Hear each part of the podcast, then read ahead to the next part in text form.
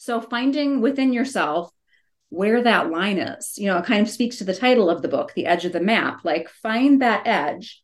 Try not to go too far over the edge, but you a lot of times I think you feel you're most alive when you push just a little bit beyond that fear.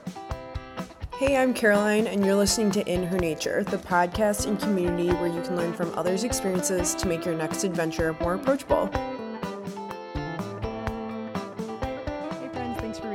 So excited for our episode today with Johanna Garton. We talk about her book that she wrote called Edge of the Map. It's all about the mountain life of Christine Boskoff. We wanted to do a little bit of housekeeping here before we got into the interview. Um, thank you so much for listening. If you haven't already, we would really appreciate it if you shared this podcast with a friend and if you rated and reviewed us wherever you listen. Um, the other thing we like to get into before we jump in is this is not like the hard and fast rules of the road.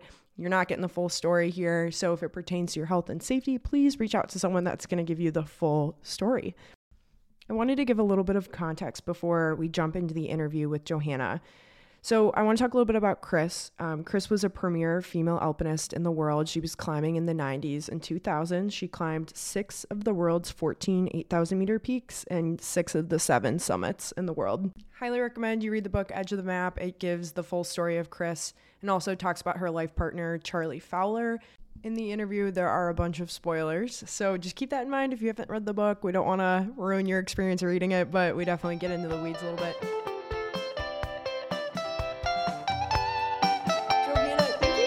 Much for joining us on In Her Nature. I'm so happy to have you. How are you doing? I'm doing well. Thank you so much for having me. Awesome. Um, so I brought you on today because you wrote one of my most favorite books I've ever read. Um, you wrote Edge of the Map. It's the the mountain life of Christine Boskoff. I'm sure you could talk about it forever. Mm-hmm. Um, but I am so excited to talk to you because Chris is someone that's really inspired me. And then your writing has also just like really touched a lot of people in my life. So I've heard you say in other podcasts and in other things, you're you yourself are not a mountaineer. So right. how did you find out about Chris? And like, can you kind of walk us through why you decided to write about her? Sure, I'm happy to do this. Um, I love talking about this part of the story, and this is actually very personal to me, but it does tie in with her story very well. And I talk about it a little bit at the end of the book in the author's note. So it's a little bit of a spoiler for those yep. people who might pick up the book, but I just, I love talking about this part. So um, I'm not a mountaineer. I grew up in Wisconsin, so like totally sea level and I'm a long distance runner. Running is kind of always been my thing, but not a mountaineer. I um, moved out to Colorado in my 20s, and I was living in Colorado in 2006. And I got a call from my mother, who was still in Wisconsin. And she said, Have you heard about this woman named Christine Boskoff? She went missing. She's a mountaineer. She's lives out in Colorado, but she's in China somewhere. And she and her partner have gone missing and have you heard this incredible story? And I hadn't. And my mom started going into the story, talking about Chris and her disappearance and how there was this huge search and rescue operation to try to find them. And at one point, I stopped my mom and said, Why are you so interested in her life and who she is? Because my mom's not a mountaineer either. And she said, Because you went to school with Chris Boskoff. And I was like, What? Are you kidding? And she said, You went to high school with her. So it turns out we had grown up about two miles away from each other. Chris was three years older than me, and we went to the same high school. We never crossed paths in high school, and she went on to have this extraordinary career in mountaineering. And I went on to have my own life, and we both ended up in Colorado. Uh, and she just had a, a unique story uh, her disappearance was kind of all over the national news, and she and her partner, this also is a little bit of a spoiler, though people kind of know this opening the book. She and her partner had died in Western Sichuan province in an avalanche. Her body was later discovered. And in this time where they were searching for Chris and Charlie, my mom reached out to Chris's mom, who also still lived in Appleton in this town where we both grew up and because that's what you do in wisconsin you reach out if somebody's grieving or in totally. distress and bring a casserole right yeah so my became friends with chris's mom and by the time chris's body had been found my mother who is also a journalist decided that this was a book that should be written.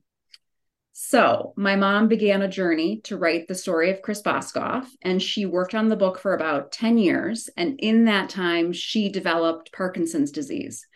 So, which is a pretty terrible degenerative disease. And at about the 10 year mark, she decided she couldn't keep working on the book. And at that point, I had just published my own book, my own first book, and I was looking for a new project. And so she approached me and asked if I would finish the book, the project that she had started working on. So she handed me all her research, and I spent about three years and finished what she had started the story of Chris.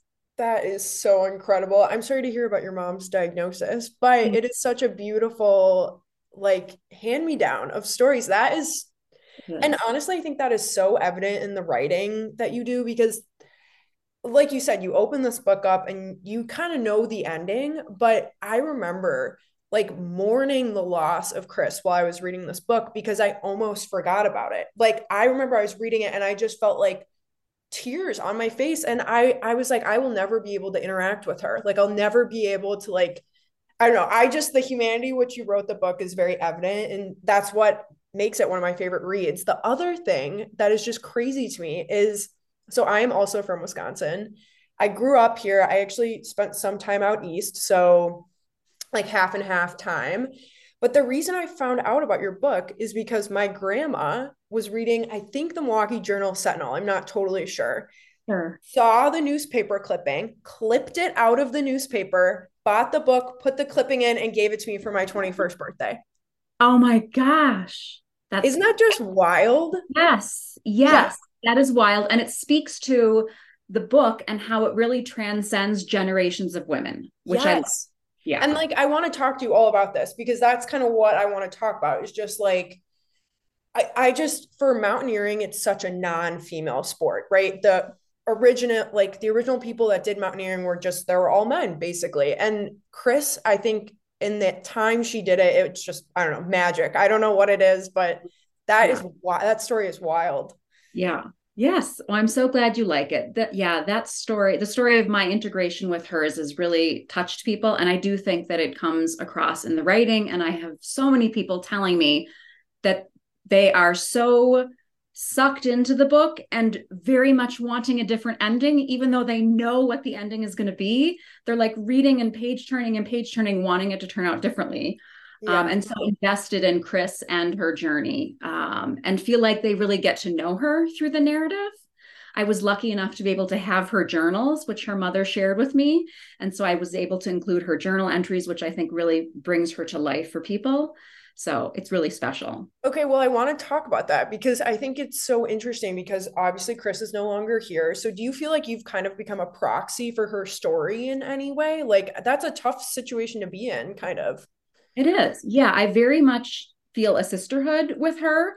And I didn't expect that when I started the book because I came into this as a journalist and I was trying to be very objective and all of that. But it's so easy to fall in love with her, even though she's gone. She right. left such a beautiful legacy. So it was very interesting for me to kind of fall through that process and be the person who's kind of really putting an imprint on that legacy. It was felt like a huge responsibility for me. Um, but I hope I did as best I could with it. Um, I think the testament is her friends and family who've read the book, most of them have now, said that I really was able to capture her. So that was really very meaningful for me because it is a big responsibility.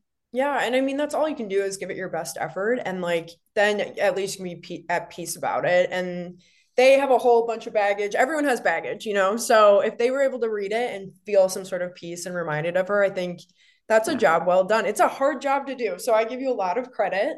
Thank you. Thank um, you. I think it's so interesting. So you were able to read her journals and talk to people that knew her extremely well. Mm-hmm. Like, I want to talk about Chris. Do you think she was like you and I? Do you think she had a little something extra to her? Like, I just I can't wrap my brain around her. I think she, I don't know. I just think it's so interesting. Yeah, I think she was totally just like you and me. Uh and I think she just was a person who found that thing in her life that she really loved that she wasn't going to give up on no matter what everybody else was saying about her and she was a female in this very male centric sport. And she got lots of blowback for that. It was very hard for her to pursue the things she loved, but she was so committed to it. And so, if there's any difference in her versus us, it was just that perhaps she found that thing that she was so passionate about. And so, I hope that we all kind of strive to find that thing in life because it's really unique, actually, um, more unique than it should be. I wish everybody had that thing in life that they adored right. so much. But from a right. physical standpoint, she wasn't really that different from you or I, I don't think. No. That's crazy. I mean, I think she definitely is a little bit above, at least me, but I don't know. That's just so interesting to think that, like, what she did, we could potentially do. Right, right. I mean, I think genetically there were a few things that she, you know, a few advantageous tweaks that she probably had. She was really able to adapt to high altitude in a way that a lot of people just cannot. I mean, right. I definitely cannot adjust that easily. Um, and I live up in Colorado now, but I live at 5,200 feet. And when I go above 8,000 feet, I can definitely feel it.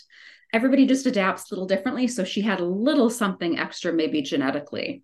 Yeah. Yeah. And like you can't do anything about that. But I do think the mindset is huge. I mean, that's what gets you up the mountain. The you have the physical thing and then the brain gets you all the way up to the top, kind of. So I think that's really interesting to think about.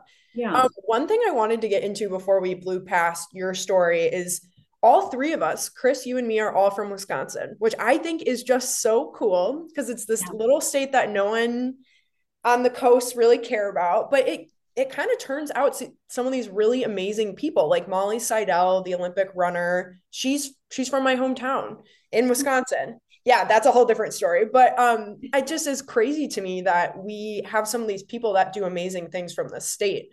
Do you mm-hmm. think that her like Midwestern upbringing shaped kind of how she interacted with the world? Yes, I do. I definitely think, and I tried to capture this in the book because, as you know, there is a certain Oh gosh. Well, there are two things. There's a certain humility to people from Wisconsin. We're very deferential. We don't, we're not very self effacing. We don't like to toot our own horns. And so I think that can get you a long way on some degree. And there's also grit. There's definitely grit that comes from growing up in the Midwest and surviving those winters. And we are very hardy people. And so I think it is not surprising on some level that you have so many endurance athletes who end up being born and bred in Wisconsin for sure. Oh my gosh, we could talk about that for days. I love endurance sports. That's like where my heart lies. But the mountaineering is like so interesting too because it's a different type of endurance, I think. Mm-hmm. Yeah. Yes, interesting. Sure. Okay, yeah. another thing that you talk about a little bit in the book is the fact that these high consequence activities, uh, like mountaineering, where I mean, it's a big consequence when you go on trips like this, are often looked at in this kind of judgmental, selfish lens by people that are not in the sport. So, like, mm-hmm. as a journalist, you were not in the sport at the time. Mm-hmm. How did your opinion of like mountaineering change as you learned more about Chris? Mm-hmm.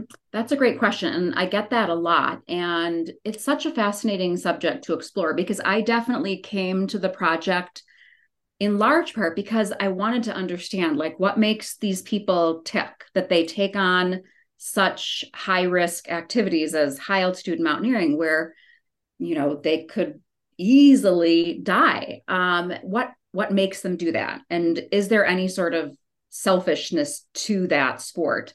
And that's how i came in kind of wanting to answer that question. And what i learned through the process is that well a couple of things. First of all there is a component of it i suppose that is selfishness especially with the males. I think that that definitely there is a part of it that's very ego driven yeah. but most mountaineers i think there is something about it that just drives them. And it gets back to what we were talking about earlier in terms of passion. It's just something inside them that makes them want to live a life in the mountains. And they can't imagine being their true authentic self if they don't go out and climb high high altitude peaks and so i became very aware of that and very much less judgy than I was when I started the project because I recognized that everybody, if we're lucky enough, has that thing in their life that they can't imagine living without, whether that's you're a parent and you have children and you can't imagine not having children, or you love dogs, or you love to dance, or you're an artist.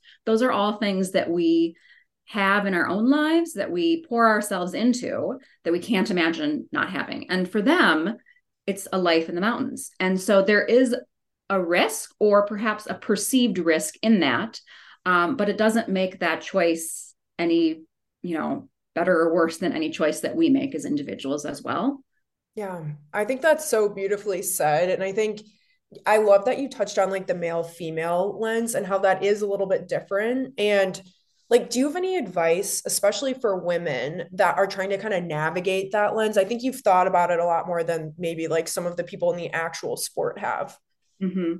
Yeah, I think for women in the sport, I think things are getting better now. They're definitely more progressive and advanced than they were when Chris was climbing because she truly was climbing almost exclusively with males.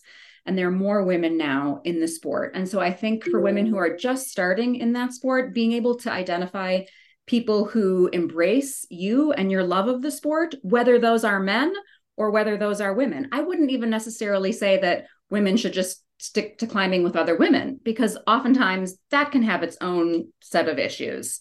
Right yeah finding people who embrace you no matter your gender because i think yeah. at the end of the day like chris didn't really want to spend a lot of time talking about the fact that she was a woman she just wanted to be recognized as a climber and as a mountaineer and not have that label so yeah and that's so interesting because it kind of the label just comes she didn't even choose it it just was kind of slapped on her do you think that that changed kind of the objectives that she wanted to do? Did she kind of reach higher? Or I don't know, do you think the label, how did that affect her and her climbing?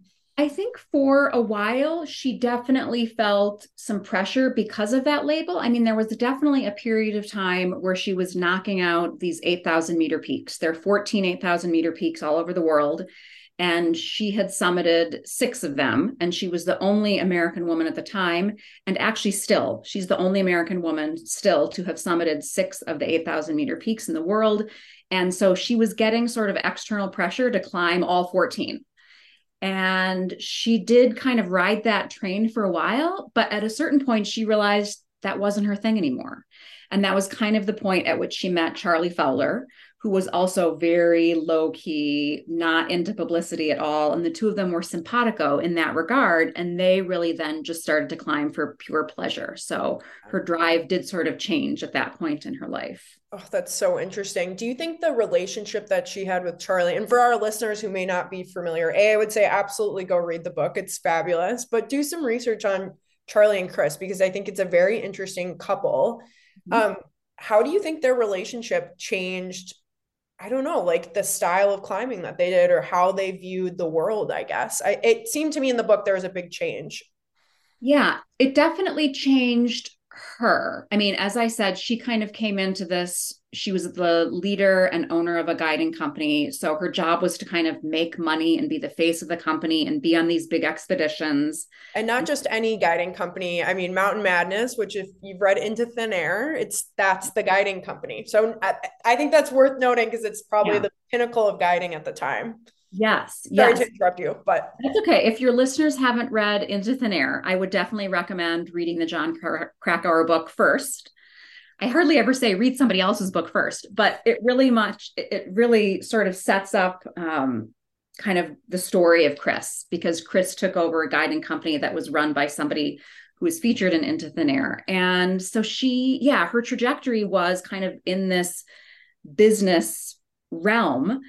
And then when she met Charlie, it really did sort of change the way she looked at the world. And he was never really into that game.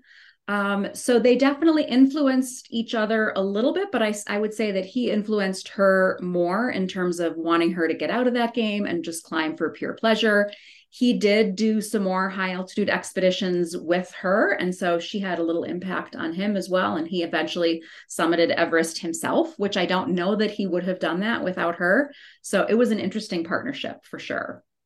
Did you kind of glean any insight from that relationship on like, I don't know. I think the risk management side of mountaineering is very interesting and how your own humanity can change the risks that you take on. Do you have any thoughts on how someone could have a relationship like that, but still manage risk in an appropriate way?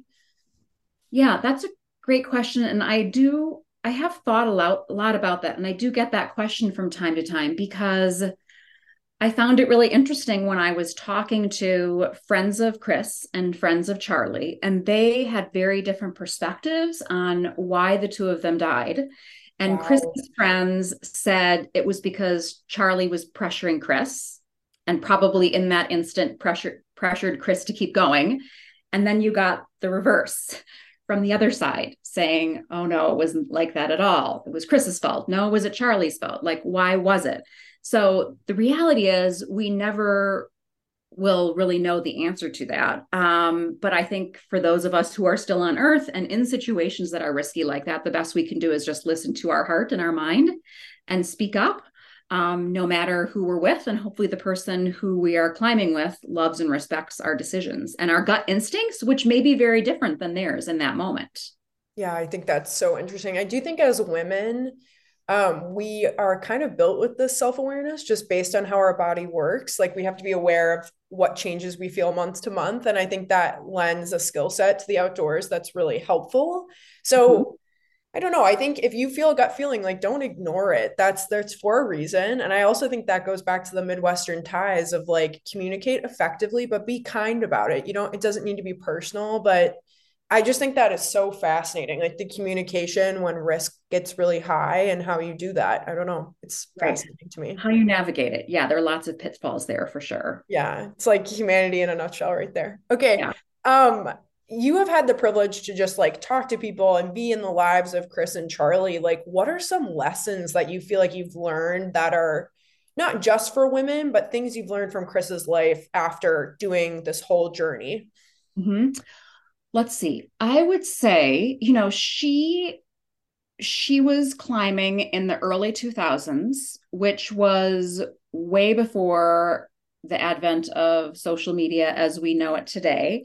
And so she was really not driven by everything being documented all the time. And so i think that's one thing i've tried to model in my own life since kind of learning a lot about her because i think she would be really sad as to what's kind of become of the world and that now climbing and sport in general is so focused on the images and less on the journey. Not even the accomplishments but the journey which to her was so important more important than reaching the summit honestly. So i think that's one thing that i'll i'll take away from from reading about her and learning about her life. That isn't yeah i think that's such a good point and i don't know i feel like when you know things are being documented, you maybe behave in a different way subconsciously. And I don't even think I've thought about that recently, but like I went for a bike ride this afternoon and I knew it would be posted on my Strava. So I took cute pictures, you know, and you don't think anything of that anymore. But I'm like, I wonder if I would have just like not worried about the photo op as much if I knew it wasn't being posted. So that's so interesting. It is interesting to think about. It. I think about it a lot too as just a writer because as writers, most of us are writing with the goal of like being published and having other people out there reading our stuff. And so we're very focused on like every word and editing things and making sure it sounds right. And I heard someone at one point a while ago say, well, the true writer doesn't write to have things out in the world. They just write for the pure pleasure of writing. And I thought, oh gosh, I really, I would, I'm going to love to be at that spot someday. Yeah, that's like such a it's it's so well meaning, but it's so yeah. hard to translate in your so own life. Yeah. Yeah. Um okay, one thing I think that's interesting about your writing is that I don't, and I don't know, you can disagree with this, but I feel like the narratives you pick are very much like female focused or like I appreciate your attention to detail, I guess, with female focused narratives. Do you think that's something you've always been drawn to, or do you think you've developed an eye for stories like that?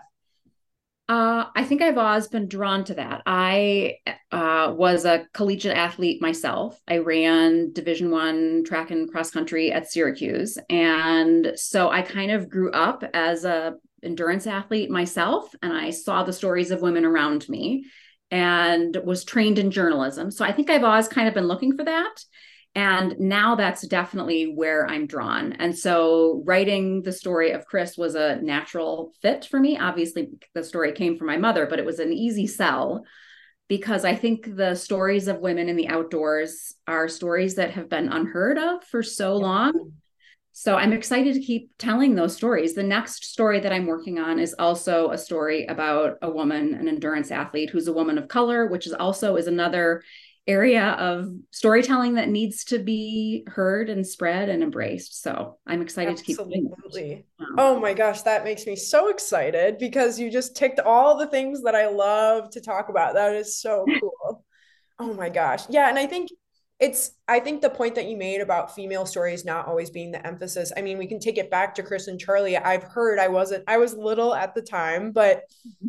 charlie was the one who got a lot of this media coverage he did and yeah. then everyone knows charlie fowler. And then chris's story took a little bit more like a little longer to kind of surface. So i just think that's so fascinating that we're now getting to a time where women's stories are now as of value to men's stories i guess. Well hopefully they are but hopefully. We're getting there but it's it's really been interesting for me and sobering for me to see that there's still a long way to go. I mean there are very few books about female mountaineers out there. I mean i i have personal relationships with probably the three or four other women who have books out right now about high altitude mountaineers. They're just very few. So for every one of our book there are like 50 of the books out there on men, and most of those are men who are writing their stories, their memoirs written by, sorry, but probably white men.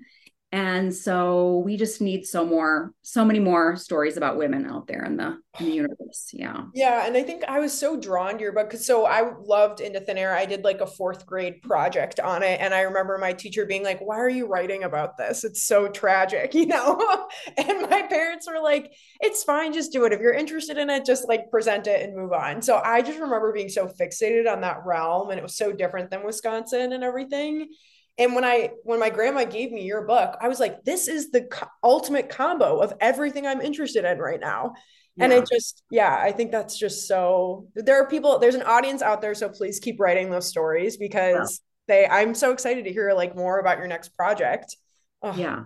Yeah. Yeah. There's definitely an audience. Um, and they're hungry for these stories. I mean, there's a whole audience right now that's reading a lot of women's running books. There's been a whole slew of women's running books that have come out in the past, like even in the past six months, which is super exciting. Yeah, so like Des Linden book that just came out. That's a mm-hmm. huge like yeah. I need that's on my list. I literally have another book on my like tabs that are open right now by Lauren Fleshman. Oh. Yeah, have you read it? Oh my gosh, it's unbelievable. Yeah. oh, I'm really excited because her like whole story I think will be really interesting. I did an interview with one of her really good friends this morning and he recommended it to me. So I was like, "Oh, I have to buy this book." yeah. Yeah.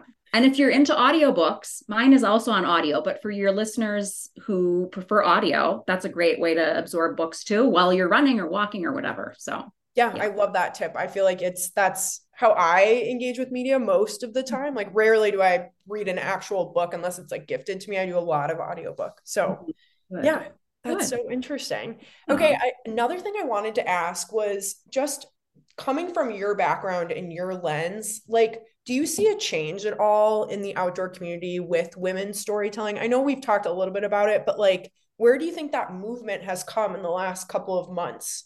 Alone we've we've seen all these books kind of come to light like i'm just mm-hmm. interested to see maybe why it's happening. Yeah that's a good question. I don't know that i necessarily have an answer to that. I think women have just probably gained more of a voice in the past decade and so, publishers, if we're talking specifically about books, I think publishers are drawn to those voices and have been able to recognize, sadly, that there's a financial market for those books. And that has driven um, them to sign authors who are writing these stories. And so, you know, if there are dollars at stake and there's an audience, then publishers buy into it. And so, I think hopefully that'll just be a trend that continues now that there's been a little bit of a track record with those stories. Yeah, totally. Do you have any advice for people that are trying to figure out their own story, like in the outdoor sphere? Maybe not even in the sense of like they want to get published, but more so they're trying to figure out what their passions are. Do you have any advice on that at all? Oh my gosh.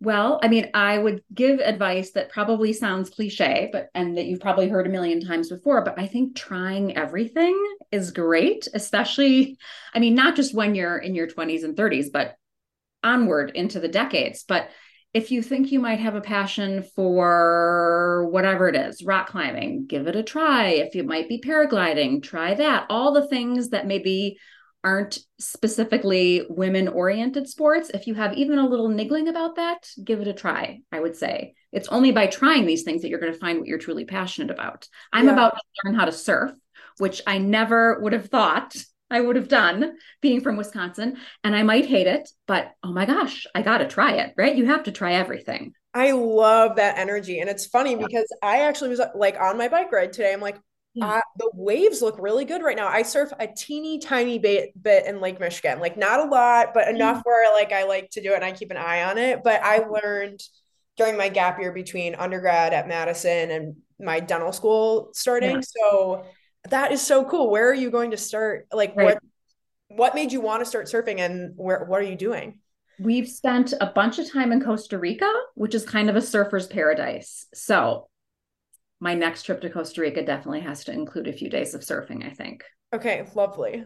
Yeah. Oh, that's so cool. awesome. Yeah. Um, kind of my last big question, and then I want to do some wrap up ones, is this idea of fear. And I think it ties into Chris's story, but it also ties into just trying new things. Mm-hmm. Like these high consequence activities can have a lot of fear associated with the sport, but also mm-hmm. just being new and trying a new thing can have a lot of fear. Mm-hmm. After reading about or doing all your research about Chris, like what lessons of fear did you learn from her navigating fear? Mm-hmm. I think ultimately, I learned that fear isn't something, well, it sounds funny, but fear isn't something we should be scared of, that it's natural. And you should not ever try to kind of tamp it down because I think a healthy dose of fear is really important. It helps you tap into whatever those limits might be. So finding within yourself where that line is, you know, it kind of speaks to the title of the book, The Edge of the Map. Like find that edge. Try not to go too far over the edge, but you a lot of times i think you feel you're most alive when you push just a little bit beyond that fear and find it to be very empowering so that's one thing that i've taken from her life and her legacy i love that i think that's like so well said and just yeah i totally agree with that. I feel like when i read the book i really felt like she I mean, she was like an engineer. She didn't necessarily mm-hmm. have this background in mountaineering, but she kind of slowly built up the experiences and then you gain confidence through that and the fear starts to go down a little bit. Obviously it's not the ending we would hope for but that's life. It happens that way sometimes yeah yeah i think it's very easy to get caught up in especially as women get caught up in imposter syndrome and feel like you shouldn't be in the room because you don't have experience and i'm scared and i should listen to that and i should just back off and do something that's more conventional um, and pushing yourself beyond that sometimes is healthy yeah and i think oh my gosh, I've felt that in my own life so much. And it's learning how to recognize imposter syndrome and naming it, I think, is one of the hardest things because you don't know if it's your own gut feeling on something or if it's just I don't know, as women, it's easy to be feel like an imposter in these scenarios that are heavily dominated by men. Do you yeah. feel like you're I don't even know. I feel like imposter syndrome has grown in the last couple of years. Like I never heard about it 10 years ago. Mm. Do you hmm. think Chris felt that feeling without having a name to it? Uh yes, to a certain extent. And I could see that when I was reading her journals. I think there was a lot of self-doubt that I read about in those journals and I think I conveyed some of it because yeah. I felt like it it made her more real to the reader. There were actually a few sections in the book that I really had problems with um, in terms of discussions with my editor. There were a couple of sections of her journals that talked about her self doubt. And I think she referred to her low self esteem at one point. And one of my editors said, Well, we want to take all that out because you've made her this really strong woman. And now there's this section where she's talking about her self doubt which I think kind of goes hand in hand with imposter syndrome sometimes. And they felt like that was sort of taking that, it was sort of tarnishing that image that I had built up. And I was like, I went to the mat on this and I said, I don't want to take that out because that's real. And that's how we all feel, especially women.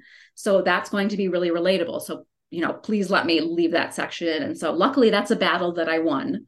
Um, but I do think it speaks to maybe that imposter syndrome that you mentioned. I that's so interesting to me that you had to fight for it though. And I think that in itself says a little bit of something yeah. about like female narrative that there's this kind of two sides to it. There's the I'm very strong and I have this confidence that I've learned and I'm capable and then there's the other side that's like I I don't know if I am. I mm-hmm. truly don't. And I think that I don't know that perfectly explains like female narrative right there and just the battle you had to have to even display it in a proper way, I think. Right, right. It's not just either or. And I think that's what I was trying to convey when I was having those conversations with my editor. It's not black or white. It's not she's a badass or she's weak.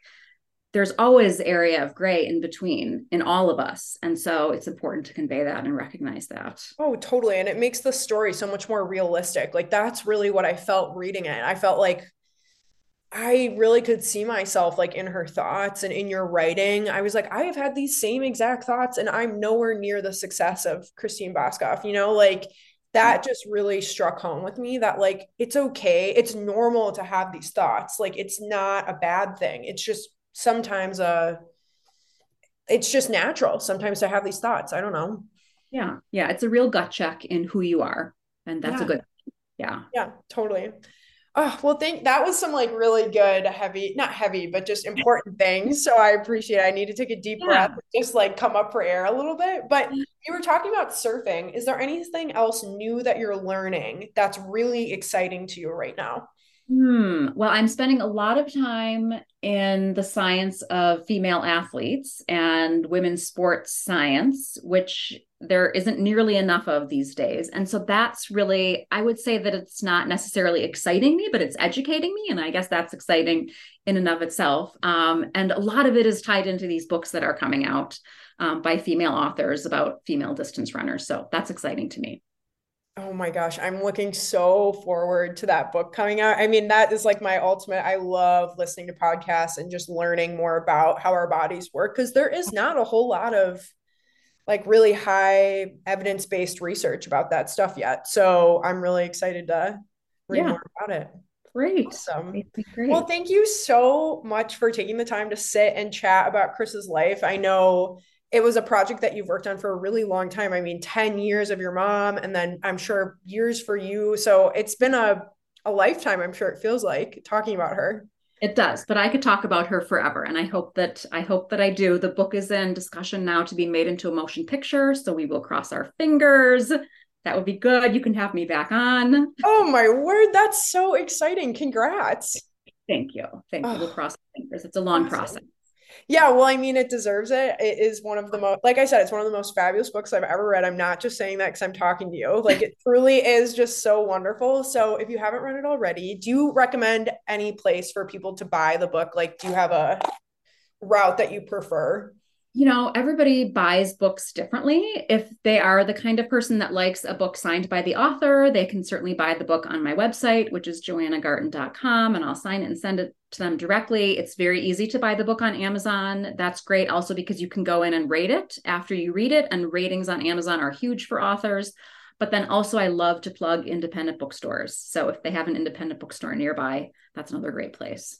Fabulous. Johanna, yeah. thank you so much. Is there anything else that we can help support you on? I know you said you're working on a manuscript. Are you able to tell us date wise, like when we can kind of keep our eyes open for your next project? Yes, I can. There are a couple things I can share. So, my next project is a distance running narrative featuring a couple of athletes here in Colorado, a married couple who are long distance runners who were born in Kenya and came to the United States and are now American citizens and running for the US. And that is going to be published next April. Uh, and Congrats. yeah, thank you. It's that's really a big project. That's super exciting. Yeah, yeah. So that's that's great. The other thing I will leave with your listeners is that one thing I love to do is connect with book clubs. So if any of your listeners have book clubs and would like to read Edge of the Map as one of their monthly book club books. I often come on and do Zooms with groups after they finish the book. So I'm happy to do that. And they can find me on my website as well. Fabulous. Well, I, again, thank you so much for your time. I know you're busy, but like I am just so excited to get this to our listeners and have them hear your story as long as along with Chris's. Great. Thank you for having me. You can find us at In Her Nature Pod on Instagram and TikTok and inhernaturepod at gmail.com. If you like today's episode, please share it with a friend, rate, review, and subscribe. Music by Tommy Zalewski and the Porch Flowers, All our design work is by Riley Johnson at REJ Design. Don't forget the stuff is in your nature.